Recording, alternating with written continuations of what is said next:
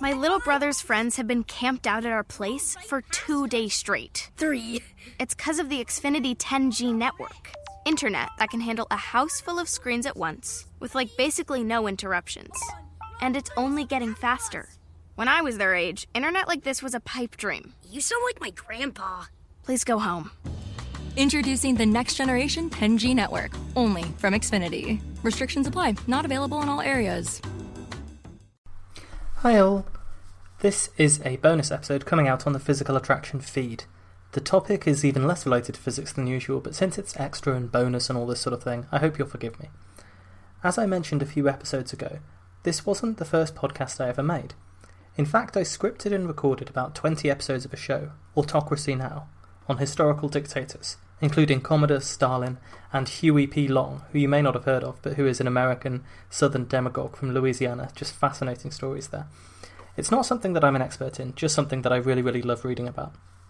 But then I started the physics show, and it became clear to me that it would be impossible to juggle writing, recording, scripting, and funding two podcasts a week, and doing my PhD in physics, and writing for Singularity Hub and other websites to supplement the meagre income you get for doing a PhD. But I still had all of these episodes recorded, with no idea when to release them, and they were just gradually gathering dust in a corner of my hard drive, and it took me months of effort to research and record them all.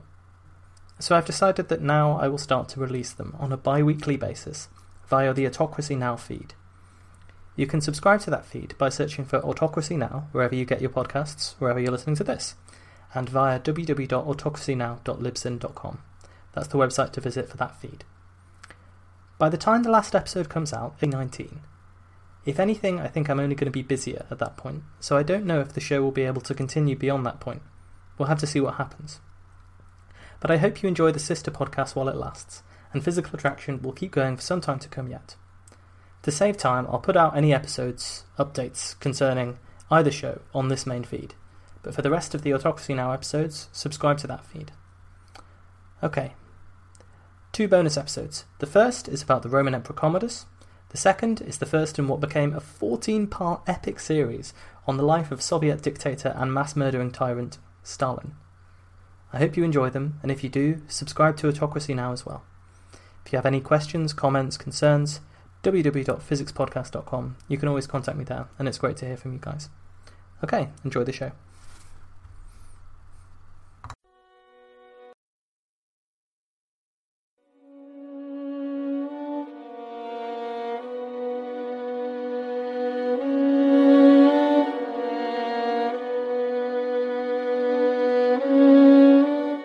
The skyline of the Georgian village of Gori, such as it is, was dominated by a vast medieval fort, the Goristike.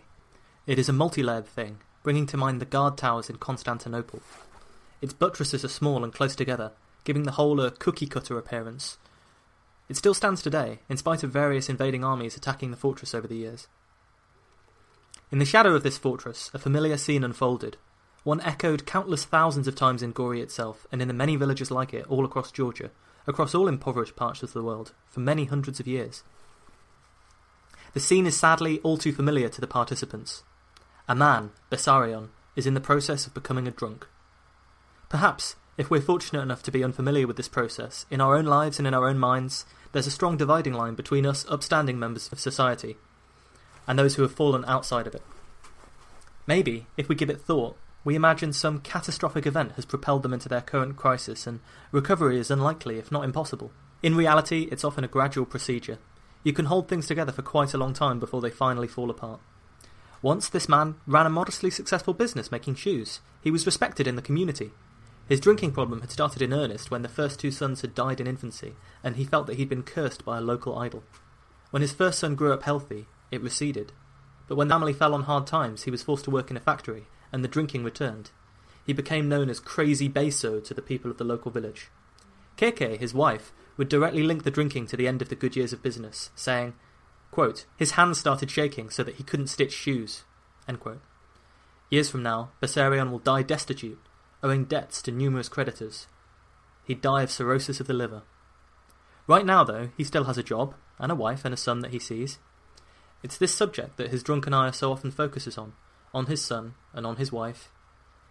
He's been known to return home in a rage accusing Keke of seeing other men, He beat the boy like a dog and would yell, Where is Keke's little bastard? Hiding under the bed?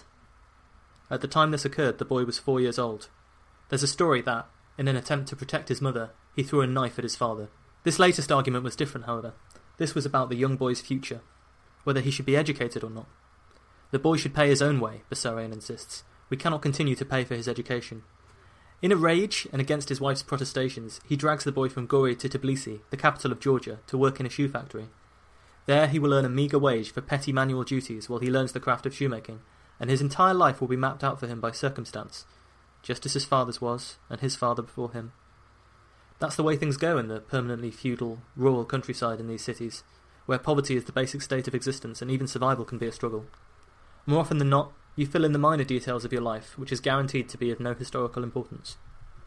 Or at least that's how things would have gone if Bessarion's will had held.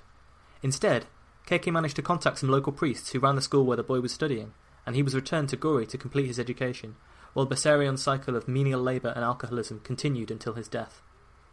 And of course, the boy, now to complete his education, was Joseph Dzhugashvili, who would later become known as Joseph Stalin. Hello, and welcome to Autocracy Now, the show about the lives of historical autocrats. In reading the story about Stalin's boyhood, I'm reminded of countless stories like it. If you're willing to see them for what they are, history has a great many pivot points, little events that seem of no consequence at the time, which had to happen precisely the way they did for the world to be as it is now. Maybe you can think of such coincidences in your own life that seem to lead to greater changes. I know I can. The momentous is not always signposted, and it's easy sometimes to look at the way the world builds such elaborate citadels and such small foundations and think, this was preordained, this had to happen. A few months after he returned to Gori, young Joseph was knocked down by a horse and cart. He might have been playing chicken in the road with some of his school friends. It could easily have been a fatal accident. Instead, the boy was merely injured. These are dispassionate facts, but our minds want to attach symbolic meaning to them, fate or even providence. In this way, we justify the way things have worked out and allow ourselves to believe that, if we don't live in the best of all possible worlds, we're at least in the upper half? But it's kind of hard to marry the idea of providence with the life of Joseph Stalin. Regardless of what it became at first, a lot of idealistic people subscribed to the tenets of Marxism and communism. Though the worldview that pits the industrial worker against the bourgeoisie in an eternal class struggle is oversimplified, there's a notion of justice inherent in the original writings that makes the system attractive. This explains why, even today, after various large scale attempts to establish a communist society have all devolved into autocracies, it's still attractive to a fringe of intellectuals and students. Stalin would become the ultimate embodiment of the fundamental flaws in this ideology that have meant all large scale attempts to establish a communist society have turned into autocracies or dictatorships of some kind or another. Marx's philosophy is dripping with destiny. The inevitable outcome of inequality is revolution, and the inevitable outcome of revolution is, eventually, socialism. If there's such a thing as destiny, as these ideas were being distributed in Europe and Russia, it was not particularly concerned with the road to paradise. To truly understand the Russian Empire in this time period would require another podcast series, or several. So I have to sketch with a broad brush, and I want to apologise throughout this because there's so much interesting history I'm going to have to miss out on just so that I can get back to the main narrative of Stalin's life. So hopefully you'll either forgive me, or even better, look up as much as you can about this stuff because it really is wonderful. So, like all vast empires, under the monolithic surface there was intense division. As well as ethnic Russians, there were Finns, Georgians, Tatars, Turks, and any number of other nationalist dissident groups who often wanted territorial independence for their countries. The secret police under the Tsars, the Okhrana, regularly exported thousands of dissidents to Siberia. The economy was principally agricultural. For many hundreds of years, the system of serfdom was the way of life for the vast majority of the population. The serfs were farmers who were tied to working on the land of the boyars, or lords. They were not allowed to move or seek alternative employment, and in return, the lord was obliged to provide them with protection and a plot of land they could work for their own personal improvement. Serfdom was a dominant system in Western Europe for hundreds of years, but it went into a slow decline that started with the Black Death. In one of those rare upsides to catastrophe, the Black Death allowed the survivors to negotiate a better deal for their labour because there was just less competition, so many labourers had died. By the 18th century, most of Western Europe had moved away from serfdom, but it still dominated in Russia. In the meantime, the minority of the population that lived in cities gradually started to industrialise and catch up with the rest of Europe, but the pace was slow. In part, this is just down to the geography of such a vast empire, more than any specific mismanagement or incompetence. The autocratic czars were often repressive and conservative, with strong ties to the dominant Russian Orthodox Church, which emphasized the divine right to rule of the czar. The czars themselves offer an interesting study in autocracy and its effects on the progress of state. Now, a Tsar with a mind towards liberal reform would be succeeded by a Tsar with a mind towards conservative repression, with the net result that lasting change wasn't often enacted. Another interesting aspect of the Tsars was their motivations behind conducting these liberal reforms. So, it's the question do the Tsars feel that there's an innate sense of justice and fairness that they want to establish? That some Tsars feel that way and others don't? Or are they merely disagreeing about the best way to maintain their hold on power? Do you go for repression, or do you go for concessions? There was a perception in the minds of the educated in Russia that they were lagging behind the powers of Europe that were benefiting economically from the Industrial Revolution. In an attempt to resolve this problem, Tsar Alexander II emancipated the serfs in 1861. That meant that serfs were now allowed to own property, own businesses, and marry whomever they wanted without the lord's consent. They could move around too if they wanted, if they had the financial means. He described this move as, quote, abolishing serfdom from above before it can abolish itself from below. Already, the Tsars were attempting to preempt revolution. The idea was that this would stimulate a lot of them moving into the cities and becoming an industrial workforce, and that would drive the modernisation that they wanted Russia to have. However, much like the similar emancipation of slaves in the USA around this time, the institution continued by other means. In many cases, the newly freed serfs were forced to rent their land from wealthy landowners. The freed peasants had to pay a special tax to landowners and the government as a form of compensation for the power and influence that the rich people had lost. When political parties like the Socialist Revolutionaries would later argue that serfdom had just been replaced by wage slavery, they had a point. For many of the serfs, they were free in name only. In the cities, the intelligentsia and the educated few were divided about the best way for the country to progress. Some wanted liberal democracies of the kind that were being established in the US and some of the countries of Western Europe. Others were Marxists and socialists. Now, they all realised that there was a vast amount of anti establishment discontent amongst the peasants and the ex serfs, but there was constant disagreement about how to harness this as a revolutionary force. Where, for example, does an agricultural peasantry fit into Marx's industrial proletariat and bourgeoisie class structure? There's just no room for the peasants there. I mean, are they industrial workers or are they bourgeoisie? They're sort of neither. Alexander II himself was assassinated by socialist revolutionary terrorists in 1881. His successor, Alexander III, as you might expect, was more repressive and autocratic again, and he centralised power in the office of the Tsar and reversed many of Alexander II's liberal reforms. Tsar Nicholas II, his son, would continue broadly in the same vein. As I've said, this era of Russian history is just fascinating, and as any transition of government from one form to another is fascinating, and I feel bad that I can't do it full justice without another series of episodes. But I hope that I've managed to provide the sketchiest of sketchy backgrounds for our focus on Stalin. Stalin's Georgian upbringing has often been cited as instrumental in his development. His fellow communists would see him as boorish, crass, even violent. A lot of them were intellectuals like Lenin, who was a lawyer and had never even met that many people of Stalin's social class. Now, for his part, as a boy, Stalin loved the literature of his native country. One of his favourite books growing up was Alexander Kazbegi's The Patricide. Its hero is Koba, an example of a Georgian mountain abrek, which for more civilized Russians means mountain bandit. In Kazbegi's book, at least, the abreks live by a code of honor, Innocent people are not to be harmed, but the Abrek's enemies must be pursued to the death. There's an element of Robin Hood in these stories, with them stealing from the rich and giving to the poor on occasion. Koba, the Abrek, declares, I'll make their mothers weep of his enemies. Revenge is a key aspect of the story. The Abreks, fiercely independent, resist Russian imperial power in the 1840s as it extends into the mountains of Georgia. Stalin chose a nickname at school that he would use well into his revolutionary career, and of course it was Koba. Age 15, Stalin went to Georgia's capital, Tbilisi, where he continued his education at the spiritual seminary. Keke, his mother, correctly recognized that the priesthood offered the only form of social mobility in their lives, saying later, quote, I always wanted him to become a bishop. When the bishop came from Tbilisi, I couldn't tear my eyes off him in admiration. Tbilisi, unlike Gori, where he had grown up, was practically cosmopolitan, a melting pot where all of the various ethnicities and cultures of the Russian Empire collided, from Tatars to German immigrants. He earned the money to pay for his tuition by singing in the local cathedral, the imposed regime in the seminary was strict, although not uncommon to schools like it. The historical curriculum all praised the Tsars, and while the classics like Plato were studied, most modern Russian literature and anything with a sniff of independent Georgian identity was strictly banned.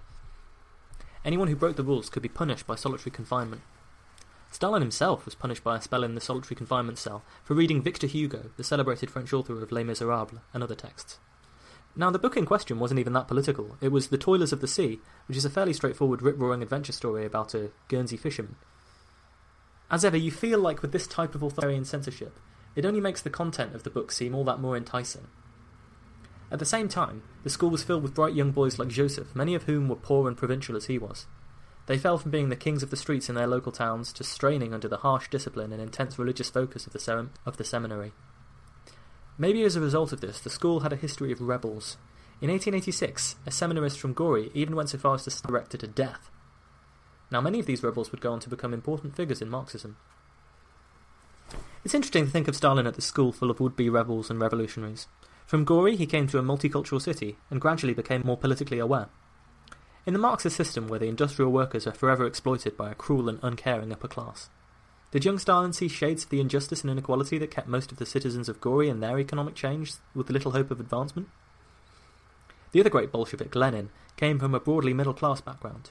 He became radicalized at university, translating the Communist Manifesto into Russian, but he never really moved in the circles of industrial labourers that are the focus of Marxism. The cruel capitalist world that's exploitative that was presented by Marx was surely closer to Stalin's experience than Lenin's. It might seem strange that the repressive czarist regime of Russia, which is kind of reflected in miniature by the school Stalin attended, allowed Marxism to flourish to the extent that it did. But in Georgia, at least, the authorities were more concerned with nationalist movements who wanted Georgian independence. Not that Joseph was immune to this in his early years. While he was in the seminary, he composed poetry, some of which was published, which includes such stirring verses as, quote, Flower, O my Georgia, let peace reign in my native land, and may you, friends, make renowned our motherland by study. Joseph stopped writing poetry as his education advanced, becoming more distant from the authorities.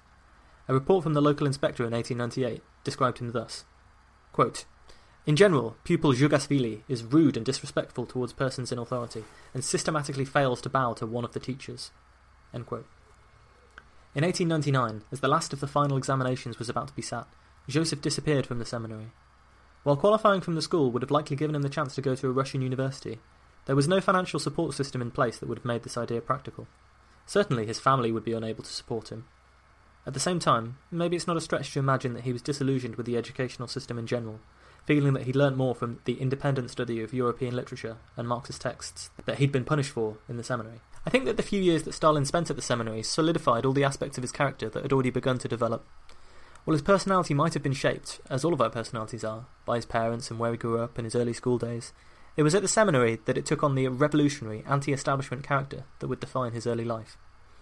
It was here that he decided Marxism, with its dreams of an international revolution, and not Georgian patriotism or some other ideology, would define how that anti establishment feeling transformed into action. A lot of people decide what they want to finally do at school. For others, it takes a lot longer to work out. But Stalin already knew that he wanted to become a revolutionary. By the end of the year, Joseph had found employment in the Physical Observatory in Tbilisi, which involved recording measurements of the weather and temperature. It was the only proper job he'd have before becoming ruler of the Russian state. By the turn of the century, he was living in a small flat with two other students, an ex school friend from Gori and one from the seminary, all of whom shared anti establishment beliefs. They pursued the early formation of revolutionary views after hours. Around this time, Joseph was impressed by a talk given by one Lev Kamenev, who he would later work alongside as a leading Bolshevik. His life at this point reminds me a bit of the life of someone who's chosen to pursue an artistic dream. He's taking on employment that wouldn't tax him, spending time with like minded friends, frantically working to be heard in a very specific scene after hours. Like all revolutionary movements, especially in the early stages, Marxist ideas had almost as many distinctive interpretations as individuals who read about them. It seems that Stalin came into conflict with his fellow revolutionaries, not so much for ideological differences, as being personally difficult to get along with. Robert Service reports that his fellow revolutionaries quote, could not stand his personal capriciousness and tendency towards despotic behaviour. This, combined with a police raid on the observatory that left him without a permanent home, resulted in him leaving Tbilisi and moving to other regions of Georgia as a young agitator. New members of the Marxist movement were tasked with making contact with specific workers and agitating against their employers to accelerate the inevitable workers' revolution. In the course of encouraging general strikes, marches, and protests, a large demonstration Stalin was involved in ended in violence when the police opened fire on the workers' mob. The subsequent investigation by the Okhrana, the Tsar's secret police, resulted in Stalin's arrest and imprisonment in Batumi, Georgia. This violent incident appears to have hardened Stalin's resolve further. Prior to this, he was reluctant to advocate violent struggle in his writings in Marxist newspapers, but afterwards he said that the tone was altered. As ever, violent repression by the authorities just encouraged revolutionaries further. By this point, Stalin had become established in the underground community of committed revolutionaries, and he was fully engaged in their lifestyle. A constant game of cat and mouse with the Okhrana characterized their days. Revolutionary figures would regularly be captured and arrested for minor offences, only to escape or be released and return to work. Stalin's first arrest occurred in Georgia in Baty in 1902. After a year in prison, he was exiled to Siberia. A cellmate of him said at this time, quote, He was completely imperturbable. We lived together in the prison for more than half a year, and not once did I see him get agitated, lose control, get angry, shout, swear, or in short, reveal himself in other aspect than complete calmness. And his voice exactly corresponded to the glacial character which those who knew him well attributed to him. After a year, Stalin was transferred to Siberia, the icy and remote home of the political prisoners. More often than not, the would be revolutionaries were shipped to Siberia but held with minimum security, with authorities trusting to the remoteness of the location to ensure they couldn't escape. But Stalin was not the only revolutionary to escape exile, although it took him two attempts, since apparently the first time he didn't wrap up warm enough and was recaptured with frostbite.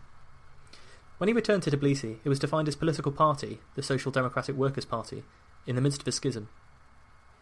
It was a relatively small minority of the revolutionaries, but even within them there were constant ideological battles.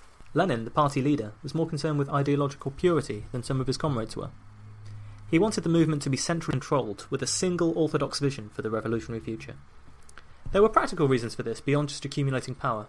A movement that's internally divided is harder to present as an alternative to the current system, and easier to infiltrate by the secret police. Stalin himself would be accused of being an Okhrana double or even triple agent on many occasions. Lenin was also unhappy with working with the middle classes to overthrow the Tsar. Others in the party, such as Trotsky and Martov, were more willing to tolerate difference in opinion. They wanted a broad, popular movement that was less obsessed with the finer points of ideology and more of a loose association, one that would be willing to work with other socialists. Lenin and his hardliners, though, became known as Bolsheviks, and the rest of the party as Mensheviks. Even this naming was a propaganda coup for Lenin because Bolshevik means majority and Menshevik means minority, even though that wasn't always really the case. The Bolsheviks wanted a violent overthrow of the state, while the Mensheviks were happy to work with liberal opponents of the Tsarist regime to establish a socialist paradise. The split, which had been rumbling for some time, was formalised at the Second Party Congress in 1903. It reminds me a little of the early events in Stalin's own life because the party was hardly a vast revolutionary force. Only 57 delegates showed up to the Congress, and the authorities in Britain paid little mind to these overly serious men who squabbled in cafes, bars, and fishermen's clubs. Fledgling political parties were splitting all the time, as anyone who's seen Monty Python's Life of Brian and understands the subtle difference between the Judean People's Front and the People's Front of Judea can tell you. As with Stalin's later life, only later history gives this event a sense of grand historical significance. It didn't take Stalin long to pick a side in the fight. He wanted to side with Lenin and the Bolsheviks.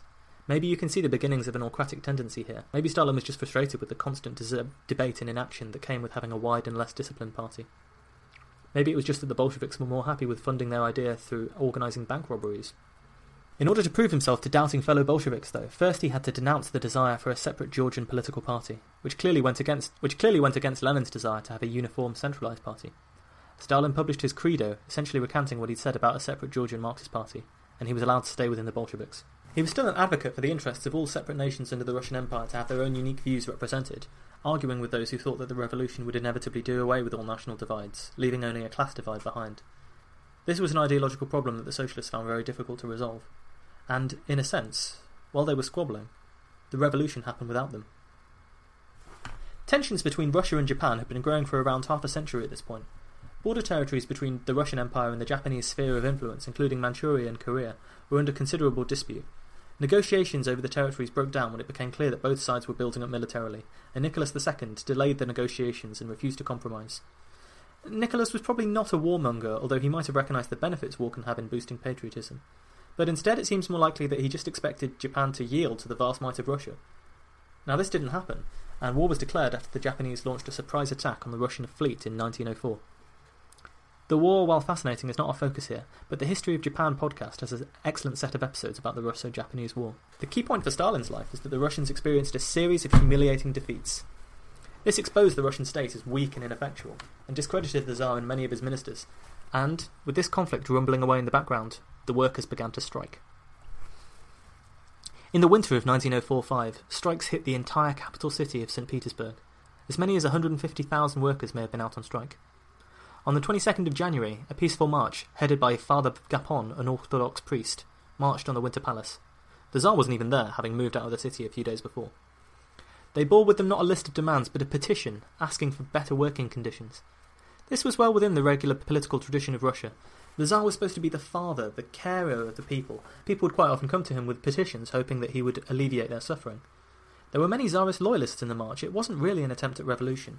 Indeed, the Bolsheviks and Mensheviks condemned it for having no clear political aims. Lots of people thought that the Tsar had been led astray by corrupt ministers. He couldn't possibly be aware of the conditions outside. But chaos broke out when some of the Winter Palace guards fired on the crowd, apparently after ordering them to stop marching. Hundreds, possibly thousands of people were killed and injured in the ensuing violence and stampede. This event became known as Bloody Sunday. Of course, it was a propaganda coup for the revolutionaries. Now they could point to evidence of brutal Tsarist repression. Even for conservative traditionalist Russians, it was hard to justify the image of peaceful marchers being fired upon outside the Tsar's palace, and it contributed to his unpopularity. Even outside the city, the peasantry began to lose their faith in the Tsar as their friend and protector. The strike spread throughout the country. As many as half of Russia's industrial workers were striking, and violent clashes between strikers and police in various cities left more dead. The workers were joined by radical students as the universities closed, and returning soldiers from the defeats in the Russo Japanese War became involved, with naval mutinies, including the famous one on the battleship Potemkin, breaking out. As the situation escalated, this looked like nothing less than the revolution that Russian Marxists had been predicting for so many years. Stalin, back in Tbilisi, threw himself into organising strikes and demonstrations. Workers formed their own councils, or Soviets, which demanded access to the levers of power. Stalin was convinced that the Tsarist government would soon be violently overthrown, but it was not to be. The Tsar clearly had to take action, and simple repression was just going to lead to more incidents like Bloody Sunday and escalate things. In October, the Tsar offered liberal reforms in the October Manifesto. Apparently, Nicholas was not keen on these reforms. He wanted to establish a military dictatorship, but his first choice as dictator threatened to shoot himself in the head if the manifesto was not proclaimed, so he didn't really have a choice. The October Manifesto promised the Russian people civil liberties. They'd have freedom of speech, freedom of assembly, and freedom of religious belief. There would be an elected parliament or Duma that would have legislative powers. All men would be given the vote, which was standard in European democracies at the time. Under Prime Minister Stolypin, the Tsarist regime would attempt to walk a tricky tightrope. Reform without revolution, suppressing dissident groups through a combination of repression and concessions. It might look on the surface like the October Manifesto was a step towards establishing a constitutional monarchy, and in the eyes of Russian liberals, dragging the state into line with the rest of Europe. But there were some clear flaws. The Duma could suggest laws and had to approve them, but the Tsar retained a veto, so they could never do anything he didn't like. He still had ultimate power, and as it turned out, this included the power to dissolve the Duma whenever they had a major disagreement. It seems clear that the manifesto was not a positive commitment to establishing a constitutional monarchy, and instead it was a political tactic to head off the imminent revolution. But in this aim, it was very successful. The manifesto was met with enthusiasm in Russia's cities, and the majority of strikes abated. Those that continued were brutally suppressed by the Tsar's armed forces. It was clear that enough people still believed in the Tsarist regime, especially with liberal reforms, to prevent its collapse, at least for now. The Bolsheviks rejected the October Manifesto and the Duma that followed. They became ever more convinced that the path to revolution was through a small armed group seizing power and toppling the Tsar by force. At the Fourth Party Congress in Stockholm, Stalin attended, leaving the Russian Empire for the first time in his life. There he was a vocal and outspoken proponent of the Bolshevik point of view, even as Lenin began to try and reconcile the two wings of the party, perhaps in recognition of the opportunity they had missed out in in the 1905 revolution, which no longer seemed likely to topple the Tsar. One of Stalin's many duties as a Bolshevik was to organise expropriations or bank robberies, and Stalin continued this activity even after it was banned by official party congress due to Menshevik disapproval. It's not too hard to imagine a flash of the boy who'd idealised the Georgian Abreks, bandits, who lived on in their current, who lived on their cunning, stole from the rich and distributed to the poor, still remained in Stalin, as he relished the work of planning bank robberies. In the most famous such incident in Tbilisi, the Bolsheviks robbed the Russian state bank in Yerevan Square. Stalin was key in organising this. In fact, he got the schedule from when cash was transferred to the bank by stagecoach from an old school friend, who said later that he only helped out because he liked Stalin's romantic poetry. So if you want to rob a bank, write a sonnet first? When a stagecoach loaded with rubles approached, a gang of robbers hurled grenades at the coach, killing the driver and some of the armed guards. Still more revolutionaries started firing at the Cossacks, these were the rough horsemen who were symbolic of the Tsarist oppression. At the end of the carnage, 40 people lay dead, and the bandits had made off with 340,000 rubles, which is around $3 million in today's money. Sources differ about what Stalin was doing. And naturally, like everything about the less well documented early revolutionary stage, it's hard to tell the truth from the propaganda. One of his pet writers said that he was the first one to hurl a grenade at the carriage, but that's probably not true. In all likelihood, he didn't fire a shot, but there are descriptions of him supervising the robbery from a nearby cafe, in one account, calmly smoking a cigarette, which also seems like the kind of story that Koba would like you to believe. Around this time in 1906, Stalin met a young lady called Ketevan Svanidze, and within a year they were married. Despite his atheism after dropping out of the seminary, Stalin agreed to a church wedding for the sake of traditionalism. Depending on who you believe, they might have got married because Ketevan already knew she was pregnant with Stalin's first son, a boy called Yakob, who was born in 1907. As with so many significant women in history, it's difficult to find much information about Ketevan. It does not seem likely that she was attracted to Stalin because of his politics, although some Marxist theory did preach equality of the sexes, at least in theory. In Chinua Achebe's wonderful poem Vultures, which I urge you to read if you haven't already, he beautifully illustrates the concept of moral ambiguity.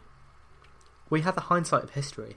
We know what Stalin did and what he became, that he was responsible for the deaths of millions of people.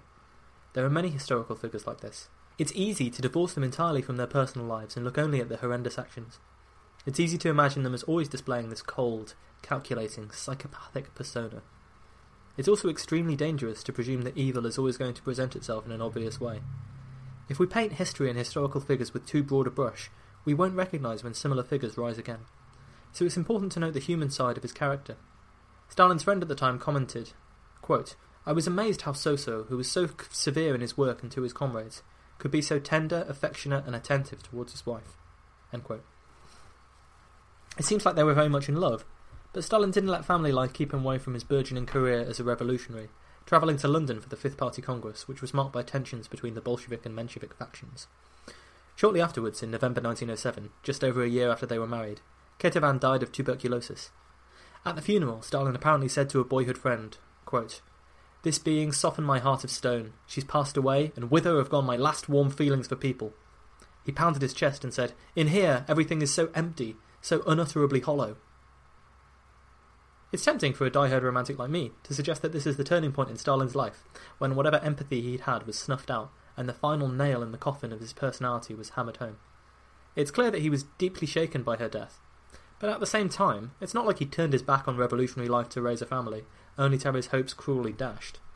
While his wife was at home, he was risking his liberty, and theirs, to pursue his political goals. So although this episode in his life probably helped isolate him, as any tragic heartbreak will, it's a stretch to say that it turned him into the compassionless man he later became. If it was not already fully built, this was just another brick in the wall. And nor did he let his infant son get in the way of his revolutionary activities. The infant son was left with Ketevan's family. Simon Bolivar, the South American revolutionary, was heartbroken when his first wife died and swore that he'd never marry again. And he didn't. Although in Bolivar's case it probably wasn't his last intimate relationship, I think he has a better claim to the idea that cruel fate broke my heart and now revolution is my only true love.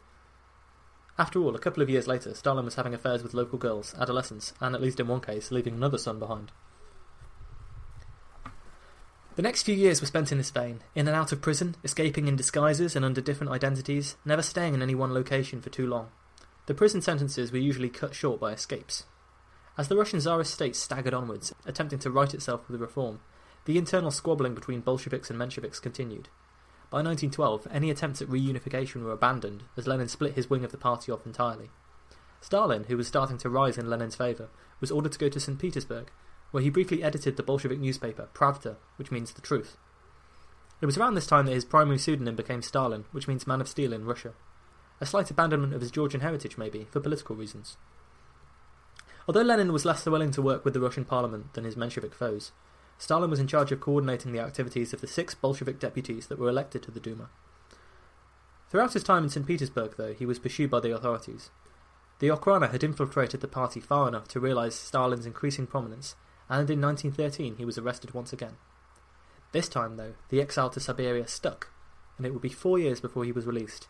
In 1917, that most fateful of years for Russia. Now, when I first learned about this, and I always used to imagine Russian revolutionaries being exiled to Siberia under the Tsar, I had an image in my head that they were in some kind of icy prison camp, thousands of miles from civilization, constantly guarded, and with little hope of any escape. The reality was a little bit different. One or two revolutionaries would be sent to a remote village, in Stalin's case in Turukhansk district. There they were, well, more or less left to their own devices. They rented rooms with local villagers and families. They regularly met with other revolutionary exiles to discuss the finer points of their ideologies and what they were going to do once they escaped. The authorities relied mostly on the extreme conditions to keep them in place the nine month winters, the incredible remoteness of the locations. There were no railways and no rivers nearby to make you escape. Set out alone, and you'd almost certainly perish in the attempt to reach civilization. It's difficult for us in the modern age, I think, to imagine communities remote enough that simply being there was an effective form of imprisonment, but it was effective enough to contain Stalin and his fellow revolutionaries for years. Stalin, who was probably over his wife at this point, promptly moved in with a local family and impregnated their teenage daughter. The money he was able to provide to the poverty stricken family entitled him, at least in his own mind, to take whatever he wanted and treat them with complete contempt. Many of the villagers were impressed to be in the midst of a famous southerner and revolutionary. Stalin's Siberian exile was not altogether unpleasant.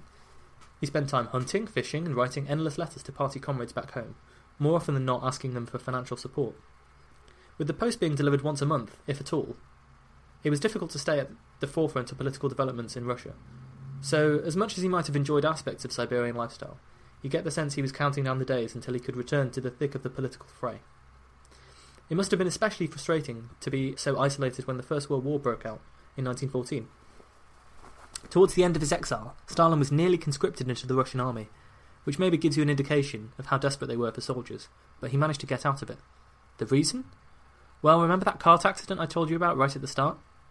It had left his arm permanently damaged, and the injury was severe enough that the army doctors didn't allow him to serve in the armed forces. Again, it seems like a small event had severe consequences. Just as in the case of the Russo Japanese War, military defeat exposed the weakness in the Tsarist government. The shortages of food caused by the war stirred up popular discontent. In reality, despite Nicholas and Stolypin's best efforts, the issues that had plagued Russia had not been fixed in the years of reform since 1905. By 1917, six million Russian soldiers had become casualties, the war looked unwinnable, vast swaths of Russian territory were occupied, and morale was at rock bottom. Worse, the Tsar, in an attempt to be decisive, had taken personal control of the army in 1915. Its defeats were therefore directly linked to his failures, and his wife was left in charge. She was unpopular for various reasons. A good dose of historical misogyny, sure, but also her German heritage and the fact that she was deeply influenced by one Grigory Rasputin. Yes, Rara Rasputin, alleged lover of the Russian queen. Nicholas II's son was a haemophiliac. Doctors could do very little to help him, but the influence of Rasputin, a holy man from Siberia, seemed to help the boy. Rasputin ended up in a position of a lot of significant influence and power, much to the annoyance of other royalists. He was apparently rude and uncouth, but it's clear that a lot of the aristocrats who surrounded Nicholas resented that this peasant had gained such a position of prominence. I mean, remember everyone being so mad at Cleander that Commodus had put into charge? Their displeasure with the Tsar was made clear when a conspiracy of noblemen assassinated Rasputin. It's possible that his significance gets overplayed because he's such an interesting character, and such a compelling myth has grown up around this wild eyed faith healer from the steppe. As you can see, I couldn't resist talking about him too much either. But the fact that the aristocrats would murder him showed that they'd lost faith in the Tsar's judgment. Even liberal reformers had grown frustrated with the Tsar constantly dissolving the Duma whenever they disagreed with him. At the start of 1917, St. Petersburg was just waiting for a spark. Next episode, we'll track Stalin's career through the tumultuous revolutionary year of 1917. A hundred years ago, as I write this, Russia was about to undergo one of its most politically eventful years ever. It makes modern political drama seem light by comparison. An autocracy that had lasted for hundreds of years will be overthrown. A democracy will attempt to thrive in its place. Two revolutions in the space of a year will rock a country to its core. Although our focus is on Stalin, I think it will be informative and interesting to look at the Tsar as well. After all, here's another autocrat being overthrown and replaced by a democratic system. So it's linked to our central theme. And it's just really, really fascinating, so I hope you don't mind me bibbling about it for a little while. We will, of course, also track Stalin through this fateful year. This will see a transformation in his fortunes. He started the year as a minor revolutionary, exiled in distant Siberia, in a small splintered political party. He would end it as a minister in the new government of the Russian Empire. Thanks for listening. You can find us online at autocracynowpodcast.wordpress.com. You can subscribe on iTunes. Please rate us and leave us a review and tell all of your friends so that as many people can hear this as possible. And if you want to donate money to us, that's fine as well. if you have any questions, you can email us uh, the details are on the website. Um, our theme music is A Spirit of Russian Love by Zinadia Trokai, and you can find her work at costa.bandcamp.com. Thanks for listening, and until next time, have fun.